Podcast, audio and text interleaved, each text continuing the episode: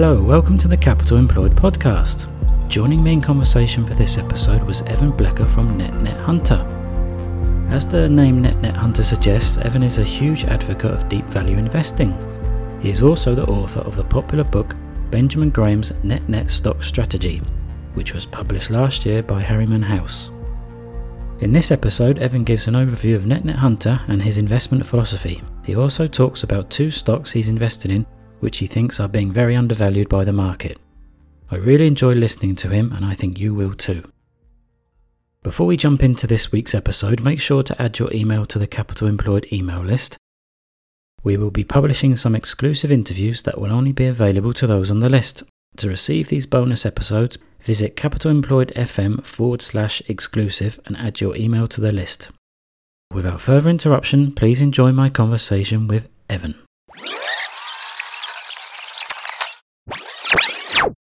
Hi, Evan. Thanks for coming on to the podcast. Hey, great to be here. Can you tell the listeners what is NetNet Hunter and what is the investment philosophy strategy behind it? So, I guess we'll start with the investment uh, philosophy first. If you think about a low price to book stock and then you strip out the long term assets from the equation, you get a net net in the old days, they used to use uh, price to book as kind of a liquidation value or net asset value of, of a company. It's a little more, a little less relevant these days, but uh, the net net approach is still very relevant. What you end up getting is a hyper conservative valuation. So, what you get is basically a hyper conservative assessment of the company's liquidation value. And that's what we're going for. We're trying to buy the company's basically uh, as cheaply as we possibly can. And it doesn't get any more cheaper than looking at a company's liquidation value, conservative liquidation value, and then buying well below it. Most companies don't trade at that level. We're looking at basically micro cap and nano caps. While most investors think that a $1 billion company is a small company, we're looking at companies all the way from a million to 300 million. So it's a million dollars in U.S. Uh, market cap to all the way to 300 million in, in U.S. market cap. And the reason that we like to look there is because when you go to these smaller companies, you look at the, when you're looking at the nano and the micro cap. No matter what strategy you're using, you're always going to find uh, that those areas of the market is far less efficient than you know your large and your mid cap space. You have uh, a lot fewer professionals looking there, and the competition tends to be a lot less sophisticated. So that's why that's why you tend to find net nets there, and that tends to be where the returns are if you're a small individual investor, anyways. So after we find uh, something that looks promising, we stick it into a portfolio with a lot of other names uh, that are similar in quality and cheapness. We let the portfolio returns kind of carry uh, carry the day. We don't focus too much on what happens to an individual stock because it's kind of a statistical strategy. So, you know, you put a bunch of these into a portfolio and then, you know, hopefully the portfolio as a whole does well. NetNet Hunter is a tool that I built for my own investing. I started the strategy in about 2010. About three years later, after the Great Depression or sorry, the Great the Great Recession. It felt like a depression back then, but definitely a recession. These opportunities kind of started drying up in the U.S. I mean, they're still there, but what was there was uh, just absolute garbage. We're talking about Chinese uh, reverse merger scams and stocks that were, you know, they're losing more in, or they had more in losses than they had in yearly revenue. So, not quite the best companies to invest in.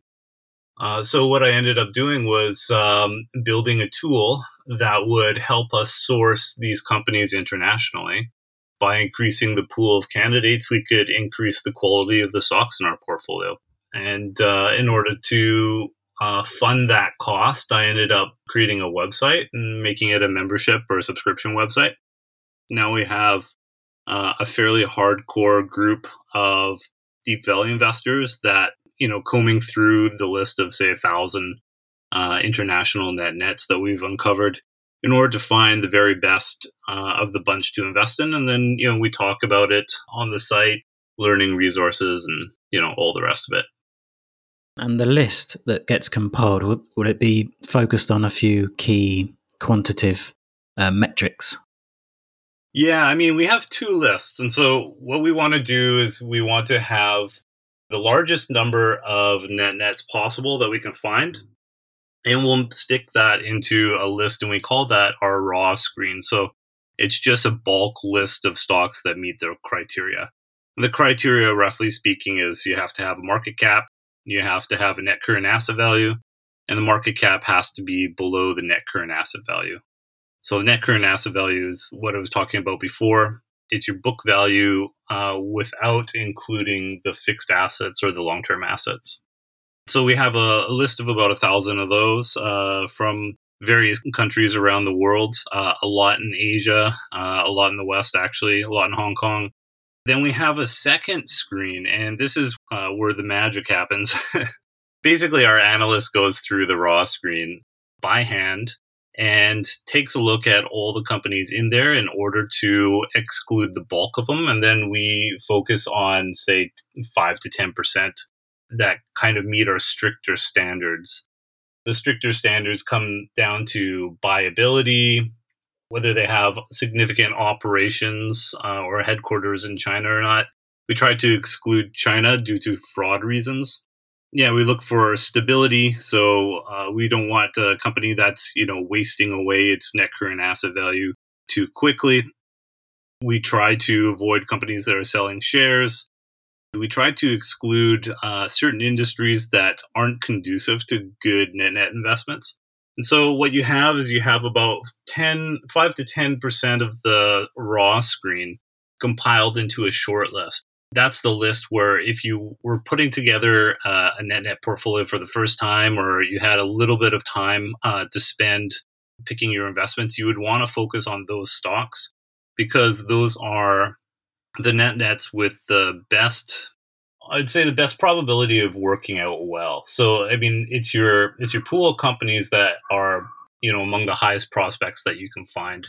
Actually i just went through last month I went through the entire raw screen by hand myself just to see what was there. I could find um, not a whole lot. There's some bits and pieces where, if you're an expert, you can identify the better opportunities among excluded stocks, but uh, the bulk is on the short list. So, and can you talk through two companies that you've recently come across that you feel will have uh, good returns over the next year or so? Yeah, sure. So again, you know, before I get into any companies or picks, I want to stress that this is definitely a statistical approach to investing. And a lot of newer investors, and definitely I have this problem, look at investing as um, focusing on individual companies. And the shift that a lot of people have to make is rather than look at individual companies and emphasizing the return on those companies, you really need to do it on a portfolio basis. You know, we're investing in companies and uh, you know any one company might not work out especially in the net net or the deep value space. But you hope that your selection criteria is good enough and your judgment is good enough that the average return on those companies that you pick in your portfolio stuff in your portfolio that they'll do fairly well. And so it's the portfolio returns that matter. Having said that I think that some net nets are better than others. And so uh, I identified two that I think are particularly good. One that I've owned for a while, and another one that I just picked up in the last couple of months. The first one is a little jewelry retailer in Singapore. I think about half of my portfolio tends to be international, but this company is called TLV Holdings. They're a little retailer. They sell uh, jewelry. They had obviously a pretty terrible 2020 because of the pandemic.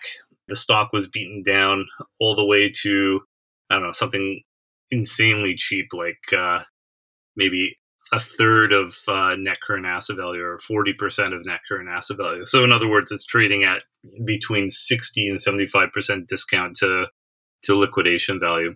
So it's very, very cheap. interestingly enough, the company actually opened stores in 2020. So it was confident enough in its future that it actually st- tried to grow the business.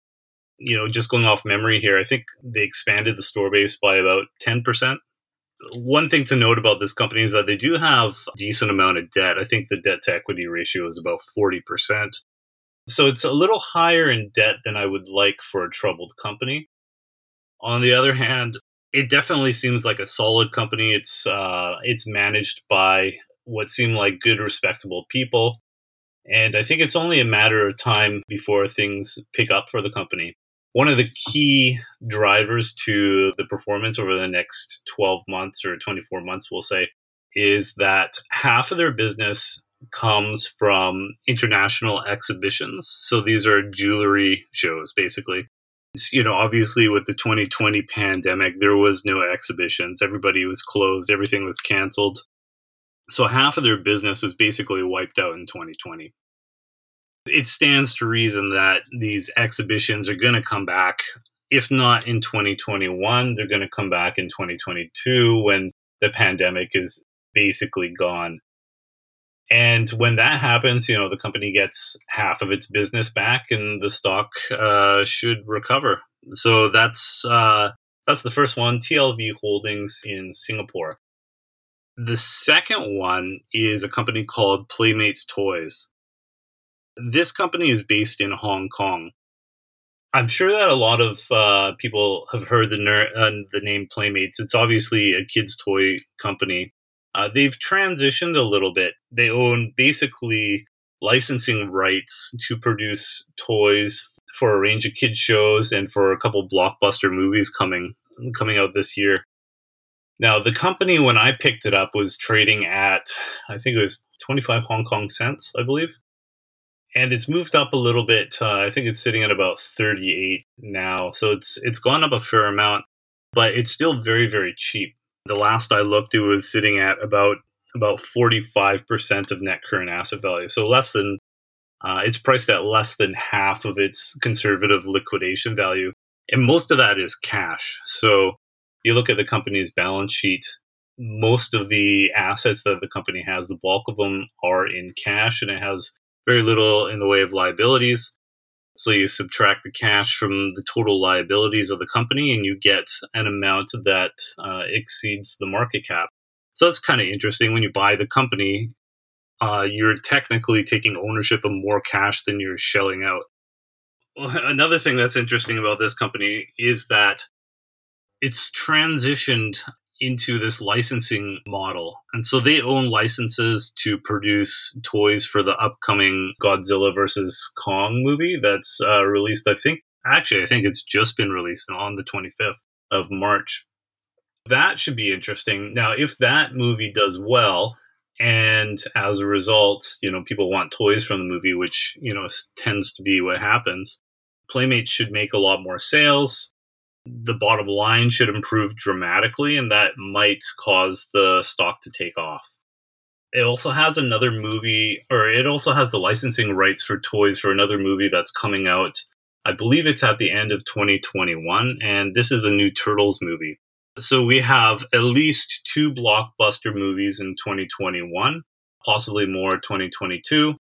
If any of those are a big success and lead to large toy sales, then Playmates is going to do significantly better. If you look back over the past five years, it was trading above $2 a share. To get back there, it has a ways to go.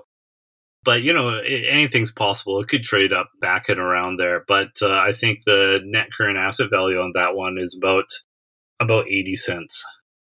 Still a ways to go upward. And those are basically the two that I like. Uh, if you like them, just make sure that you're fitting them into a well diversified portfolio because these are troubled companies, right? These are companies that bad things have happened to their business and they've seen price declines of, you know, 90% over two, three year period. Their sales have um, definitely been crushed, and that's what creates these uh, huge buying opportunities. Thanks for sharing those two. I think they sound both really interesting. Yeah, not a problem. Uh, I wanted to talk to you about books now, just to close out uh, the episode. You wrote a book called Benjamin Graham's Net Net Stock Strategy, which seems um, Yes. very popular on Amazon. I take it you're a keen reader too, and if so, what book have you read recently that you really enjoyed? Well, that's a really good question. Uh, yeah, the Benjamin Graham's Net Net Stocks came out in, I think it was June 20, 2020. So yeah, that's that's been doing really really well. Uh, in terms of my own reading, I haven't really read a lot of books recently that pertain to investing. I think I've kind of hit the 20% or, you know, the, you know, the old 80 20 rule where 80% of your results come from 20% of your actions. I think I'm there with reading about value investing. What I like to get into now are very, very niche topics in the value investing space, and they tend to be very obscure, but also hugely valuable. So maybe I'll, I'll give a couple of those. Well, everybody knows Warren Buffett, and everybody knows that Warren Buffett had a partnership in the in the 60s. Well, before his partnership, he was a private investor. He just met Graham. The 50s were actually the best period of performance for his uh, for his entire life. So uh, he earned the highest compound annual growth rate in the 50s before he even started managing money professionally. So that sounds pretty surprising because you know everybody these days tends to be a Buffetteer and they're um, trying to buy the best companies out there with moats and all that. It's not actually the best way to go if you're a small individual investor, and Buffett says that in a couple areas. In the 50s, Buffett wrote a number of articles for, I think it was called the Financial Chronicle. If you go out uh, onto the web and you do a bunch of digging, you can actually find uh, some of these articles. They're very, very insightful in terms of what he was doing because they're write ups on companies that he was, uh, he had the highest conviction in. So, you know, obviously these are going to be the companies that Buffett thinks that uh, will do the best, relatively speaking, versus other other companies going forward. They're the best buys. Basically, these are the type of companies that Buffett would be buying now if um, you know if he was only managing a million to ten million. You get write ups on Western Insurance, uh, securities company, Geico's in there. There's an oil company in there these writings are scattered here and there, but we also have them available for download on on NetNet Hunter for free. Um, so if you want to read those, I highly recommend uh, going and getting that download off of NetNet Hunter. So that's that's definitely one that uh, I would read, and then I tend to watch lectures and podcasts. And I found one about Li Lu recently. I'm not sure what university he was giving this lecture at. Um, it, it was probably Columbia, actually, now that I think about it. But he talks about the investments that he made when he was first starting out. And these were kind of the highest, uh, most, or highest performing, most loved investments, you know, of his career, because these are the ones he's talking about now. And, you know, and all these uh, warm feelings are coming back. And this is available on YouTube. So if you search for Li Lu and you search for Columbia lecture, uh, I think it was 2006. I could be wrong, but uh, I think it was 2006. He'll talk about the oil company that uh, he bought, uh, and he'll talk about buying Timberland, uh, the shoe company, uh, for basically what was net net or sub liquidation value. But he'll he'll talk about all these companies that and what he looked for in them that made them such exceptional values. And why I'm bringing this up along with the Buffett is because, you know, Li Lu is probably the best uh, investor or the best modern investor that we have. He has one of the best uh, records in investing, and arguably he's beating Buffett's old record during a period where stocks are a lot more expensive. So, so outperforming the market is just harder his strategy that he used when he first started out was exactly what Buffett was using when Buffett stra- uh, started out. So you kind of take, you know, you take Buffett's readings, you take Li Lu's um, commentary on his past picks, you put together, and you come up with an outstanding investment strategy. And this is kind of the way, this is kind of the direction that I've wanted to take, or I've, I'm trying to take my own investing. But you know, obviously, you're not going to find these exceptional val- values in the large cap space, you really have to go for extremely beaten down micro and nano caps preferably in international markets. And so, yeah, that's that's what I would recommend. Where can listeners go to find out more about NetNet Hunter and about yourself? So, NetNet Hunter, uh, just go to netnethunter.com and you can read uh, tons of free content on there. You can read about me. We do have a free email newsletter if you're interested. If not, no problem. Uh, if you're interested in NetNets, but you don't want anything to do with me or NetNet Hunter, I would recommend uh, picking up Benjamin Graham's NetNet stock strategy on Amazon. I think that is, uh, well, it's the only comprehensive uh, book on the subject. There are other books on the subject, but um, not nearly as deep, thorough, or practical. Okay, well, thanks so much for coming on the show. It's been a pleasure to listening to you. It's great talking to you.